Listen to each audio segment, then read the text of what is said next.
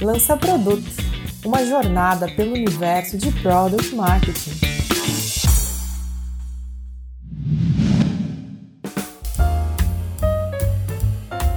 Olá, amigas e amigos ouvintes do podcast Lança Produto. Aqui quem fala é Cauê Pedrosa, Product Marketer para parcerias na RD Station e integrante do time do Lança Produto. Gostaria de começar o episódio de hoje agradecendo a todas e todos que têm ouvido nossos episódios e compartilhado. O engajamento de vocês é fundamental para o nosso crescimento, tanto como podcast quanto como comunidade de Product Marketing no Brasil. Gostaria também de agradecer a todos os nossos parceiros da RD Station e da PM3 Cursos, que ajudam a fazer esse podcast acontecer de fato e impactar cada vez mais pessoas no mercado. Bom, no decorrer da primeira temporada de Lança Produto, a gente abordou alguns assuntos fundamentais para uma boa base de Product Marketing. Falamos de análise competitiva, posicionamento, roadmaps, planos de go-to-market e estruturação de equipes. E no episódio de hoje, vamos seguir explorando o universo de Product Marketing e a relação que tem com as áreas da empresa, focando em um tema crucial para o crescimento de muitas companhias, que são canais de parceria, ou seja, B2B2B ou também um B2B2C, e para nos ajudar a entender um pouquinho mais sobre esse assunto, contamos com a ilustre presença de Henrique Saraiva,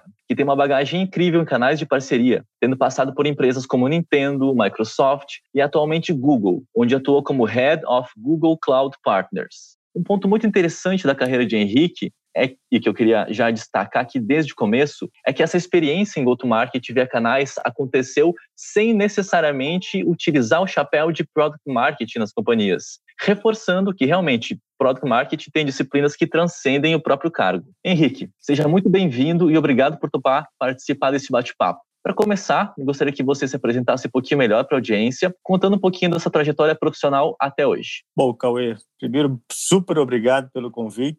Estou muito feliz em estar aqui, a gente bater esse papo. Vou falar de um assunto, acho que você já sabe que eu adoro, que é falar de canais e parcerias.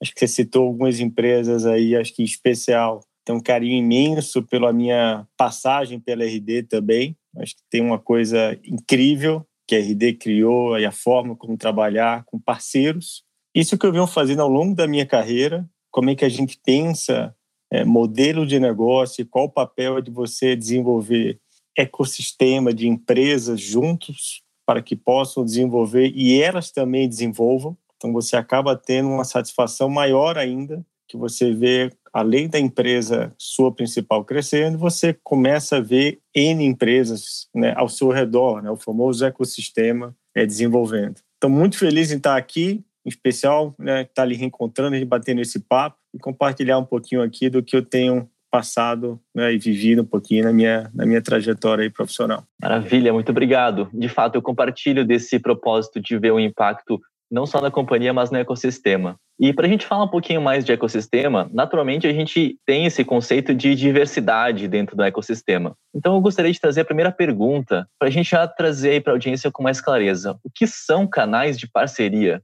Cara, que boa pergunta essa, porque eu acho que essa é uma pergunta que ela vem, na minha visão, pelo menos, acho que ela vem evoluindo. Pensar alguns bons anos atrás, né? Não quero entregar a idade aqui, mas você pensava muito que existiam basicamente dois canais, né? Ou eu vendo direto, ou eu vendo através. Era um canal muito de reseller. E aí você pode pensar para N modelos de negócio, ah, tem um canal direto, tem um canal indireto. Isso era um modelo super. Outra forma você pensar, não, eu tenho um parceiro de serviços, né? que era uma outra forma também de você pensar no seu modelo de negócio. Acho que um grande ponto aqui para trazer o que eu acho que é a visão mais adequada, eu diria quase com a visão moderna da gente olhar para canais, olhar para parceria e para ecossistema, é você ter uma visão de fora para dentro. Então, antes todo mundo olhava muito de dentro para fora. Essa é a minha empresa, eu tenho necessidade de expandir, de escalar mais, vou abrir canais, eu vou expandir e por aí vai, vou aumentar reach e por aí vai. Essa visão de fora para dentro que eu acho a mais adequada é quando você está focado no que interessa, que é o seu cliente, quem é seu público-alvo, e fala, bom, quais são outras empresas que junto comigo podem potencializar a experiência do meu cliente final? Quem é essa audiência? Quais são esses tipos de empresas que existem? E aí você começa a entender qual a sua necessidade de ecossistema. Quais outras empresas que, junto com você, ao longo da jornada do cliente, que vai potencializar aquilo que o cliente precisa mais. Às vezes pode ser uma empresa e você entender que pode ser uma empresa que pode te ajudar em venda de fato e fé, acho que é legal. Você pode ter empresa que vai te ajudar, pode ter outra que pode te ajudar em uma outra parte, ou em serviços, ou em desenvolver soluções junto com vocês, que pode ser uma empresa que também no nosso universo de tecnologia. Então, acho que canais de parceria, quando você tem essa visão não é tão binária mais, e não só de dentro para fora, né, do ponto de vista da empresa e pensar quais são as outras que vão lhe conectar, mas olhar de fora para dentro, né, olhando quem de fato interessa, que é o cliente. Quais são as necessidades e quem são essas outras empresas que vão lhe ajudar a potencializar e, obviamente, ter a melhor experiência possível para que ele, seu cliente seja um modelo B2B, até o próprio B2C também. E aí você vai tendo empresas parceiras de vendas, empresas parceiras de serviços, parceiras de desenvolvimento. Mas acho que esse mindset, acho que talvez a primeira mensagem que eu queria provocar, né, quem estiver nos ouvindo, a pensar dessa forma e não talvez daquela forma que era muito, eu diria, eu gosto de chamar que era supply driven, que é do ponto de vista do fornecedor. Eu acho que a forma mais correta é você pensar demand driven, é, do ponto de vista como estou colocando de fora para dentro. Excelente. Só por trazer essa visão de fora para dentro, a gente já consegue vislumbrar aonde Product Marketing pode apoiar no contato com esses parceiros, ao entender de como de fato criar uma cadeia de valor entre parceiros durante a jornada e a própria companhia.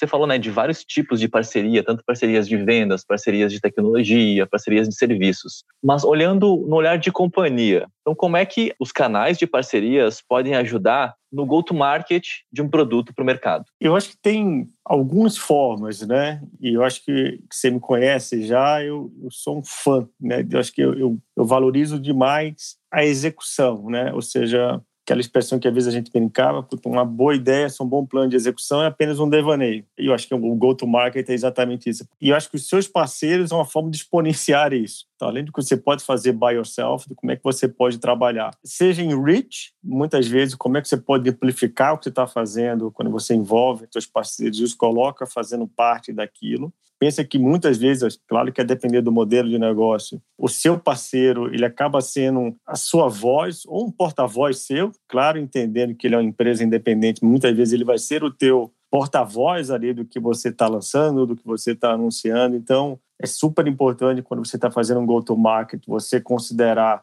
que o teu canal, os teus parceiros estejam antes já engajados, preparados para junto com você aumentar, né, exponenciar esse teu reach e, e, o impacto e acho que isso vai. E eu acho que depois durante todo o processo, acho que não só no release, né, no, no street date ou quando você vai seja um release de um produto, de uma feature, do que, que você esteja fazendo, mas quando depois na sequência como é que você vai trabalhando com seus parceiros e uma coisa muito bacana que eu acho que é uma das coisas mais prazerosas, talvez, quando você coloca um parceiro nessa equação, que eu falei agora há pouco da importância de ter um mindset demand-driven. Quando coloca um parceiro, é super importante, na minha visão, você também entender, bom, quais são os indicadores, quais são as coisas de modelo de negócio do seu parceiro e como é que você conecta o que você está fazendo para o negócio dele. Eu acho que muitos subestimam, às vezes, achar que um parceiro é apenas um intermediário, né? E você, acho que você, na minha visão, pelo menos, tem que conhecer super bem quais são os modelos, Puta, como é que ele monetiza, como é que ele faz dinheiro,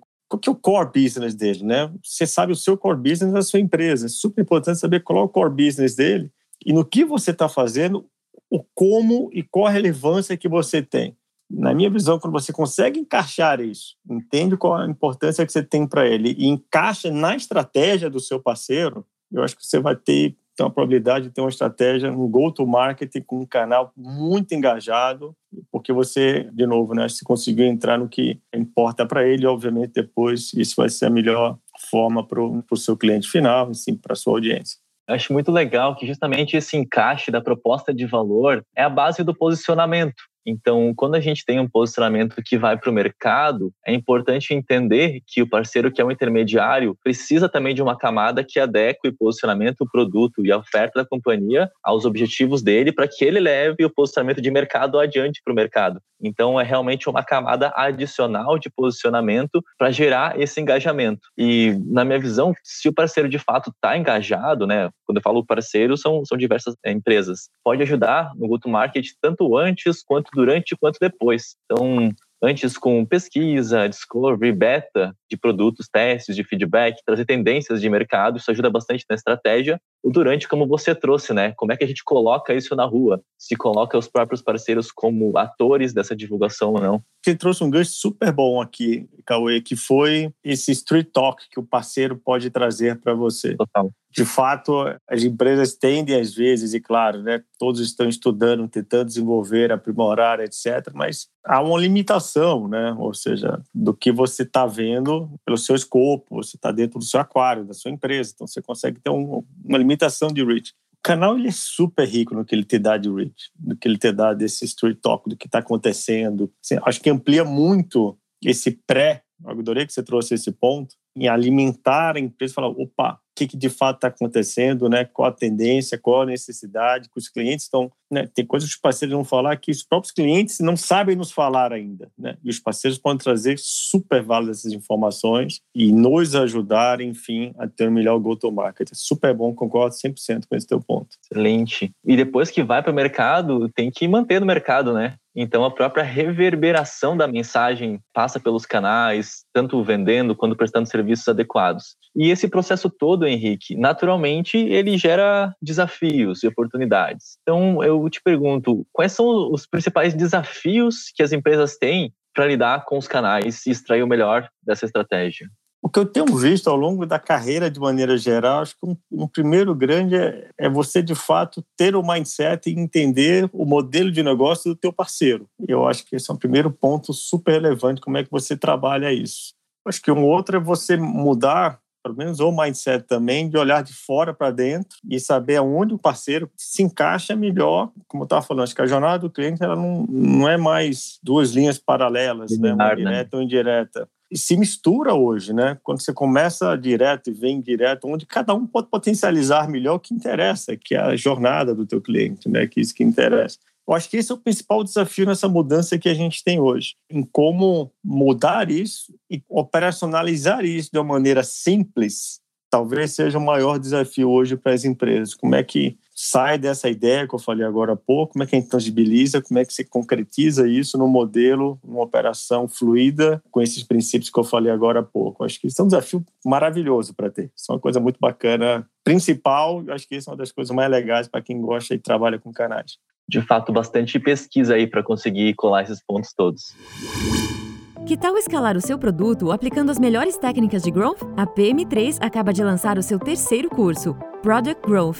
Nele, os mais de 15 instrutores de empresas como OLX Brasil, Singu, Max Milhas, VTEX, OLX Group Europa e muitas outras vão te mostrar como gerar crescimento escalável e sustentável em mais de 40 horas de conteúdo aprofundado. Aproveite para usar o cupom de 10% off que se encontra na descrição deste episódio ou saiba mais em cursospm3.com.br.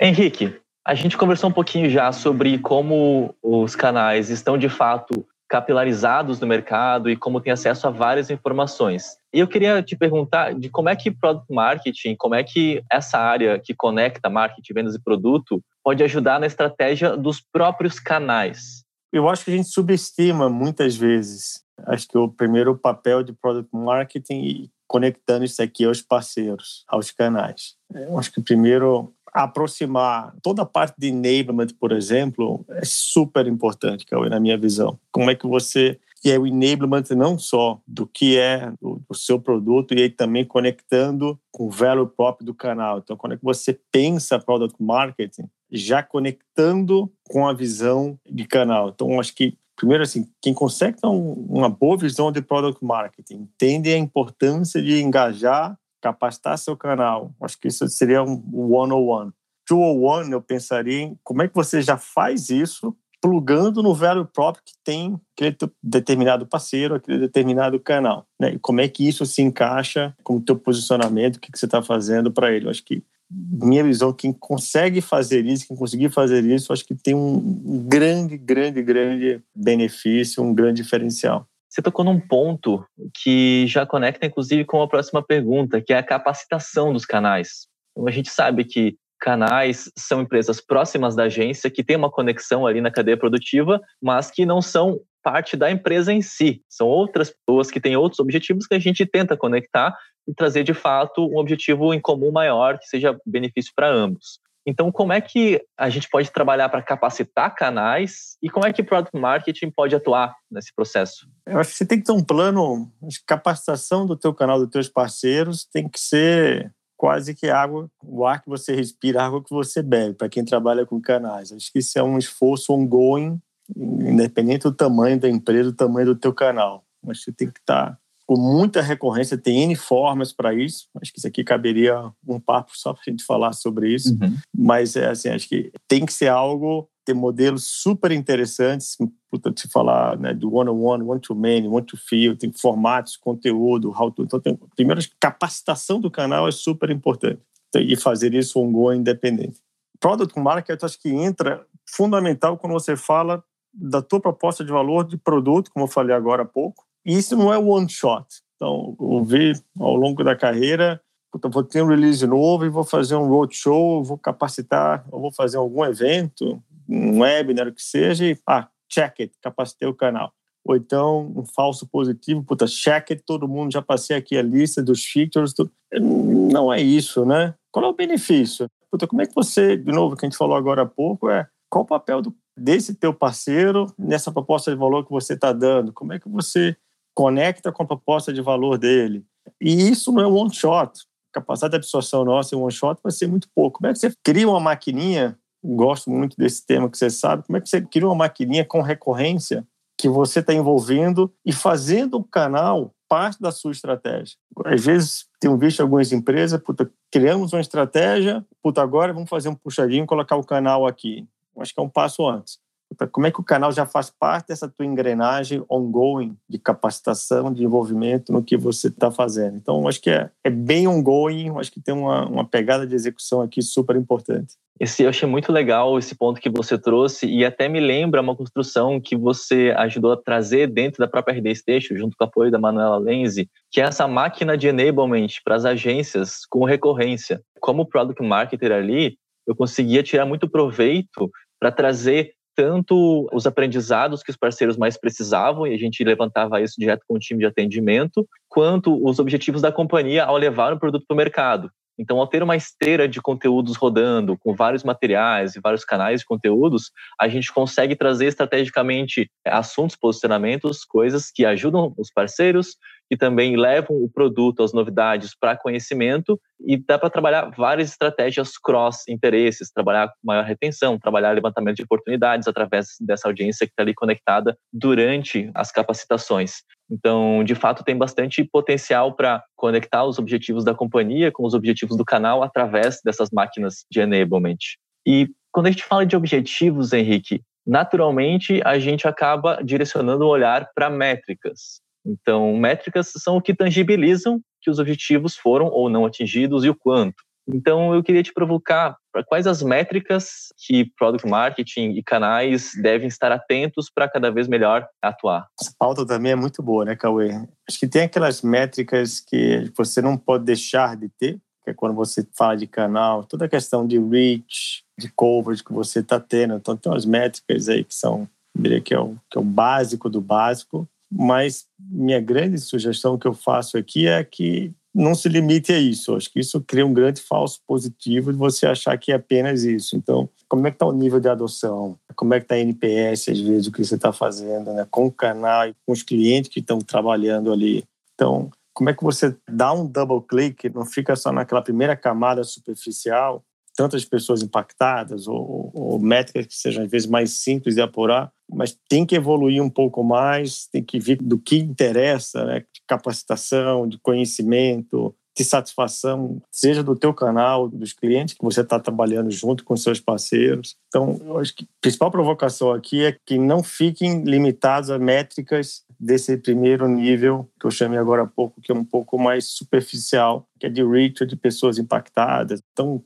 Resumindo, adoção, um INPS, você vindo né, para o próprio churn, né, para modelos que tem como SaaS que a gente conhece. Então, tem que evoluir um pouco mais aqui para entender essa, para ter essas métricas quando a gente fala de product marketing, de conhecimento e o quanto que isso está sendo efetivo que você está trabalhando com o canal.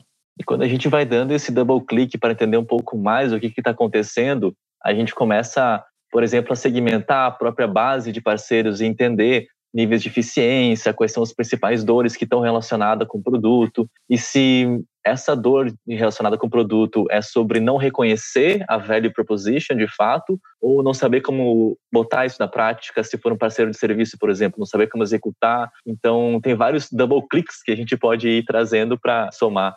E recentemente Perfeito. tenho refletido bastante sobre como o próprio alcance de mercado do canal pode trazer para a empresa uma visão de indústrias que o canal de inside sales, por exemplo, não está focado. Então, de repente, a gente consegue um reach de indústrias maior através de canais, justamente por estarem mais capilarizados. E a relação disso com o ICP da companhia, então a discussão ela acaba conectando a estratégia lá da ponta do canal até o nível estratégico e haja gestão de stakeholder no meio disso para conseguir fazer essa conversa fluir. Perfeito. Gente, estamos chegando ao final de mais um episódio de Lança Produto. Henrique, eu queria agradecer muito a tua participação hoje, trazendo essa visão de canal, como é que pode conectar com o Product Marketing e expandir aí o impacto das empresas no mercado. Eu vou deixar um espaço agora para você despedir, deixar uma mensagem final e alguma dica de conteúdo, alguma dica que você queira trazer para a audiência do Lança Produto. Bom, primeiro, obrigado de novo pelo convite, Cauê. Adoro falar sobre o assunto, como você sabe. Espero ter conseguido compartilhar um pouco, né? Acho que dessa experiência que temos tido aí trabalhando com canais, com parceiros, ainda mais sobre product marketing, que, de novo, né? Falar de go-to-market, o Cauê Acho que tem uma boa história já de coisas, da importância de fazer isso bem feito, né? A gente nunca subestimar isso, que eu acho que é um, é um tema muito, muito válido para trazer aqui teu podcast para isso. É um grande diferencial para as empresas terem, né? Ter uma visão de product marketing, como é que conecta todas essas coisas. Acho que isso, via de regra, é bem subestimado. Então, super parabéns pela iniciativa. Acho que dicas de conteúdo, acho que não tem um material específico, mas talvez uma dica de comportamento, eu diria, é, escutem seu canal, conversem com seus parceiros, entendam do modelo deles, vejam, pensem, a provocação que fiz né, no começo é olhem de fora para dentro para entender né, qual a visão da tua demanda, né, dos seus clientes. Como é que você se estrutura? E ecossistema, beleza, isso, porque ele é heterogêneo, né? O nome já fala. Então, quais são os tipos de empresa que junto com você vai melhorar e potencializar a experiência daquele teu cliente? Então, acho que fecham mais com uma provocação de forma de pensar como as pessoas olhavam para canal e parceiros. Acho que tem uma forma mais bacana aí que com certeza vai trazer mais sucesso. Excelente. Muito obrigado de novo, Henrique. Bom, pessoal, chegamos ao final de mais um episódio de Lança Produto. Muito obrigado a você que acompanhou a gente até agora. Lembre-se de favoritar o podcast na sua plataforma favorita, acompanhar as publicações no Medium e também interagir com a gente lá no LinkedIn. E se você tem alguma pergunta, sugestão ou comentário, pode ficar à vontade de mandar para a gente no e-mail lançaproduto.gmail.com. Lancaproduto, tá? Não é essa cedilha. Tchau, muito obrigado e até o próximo episódio.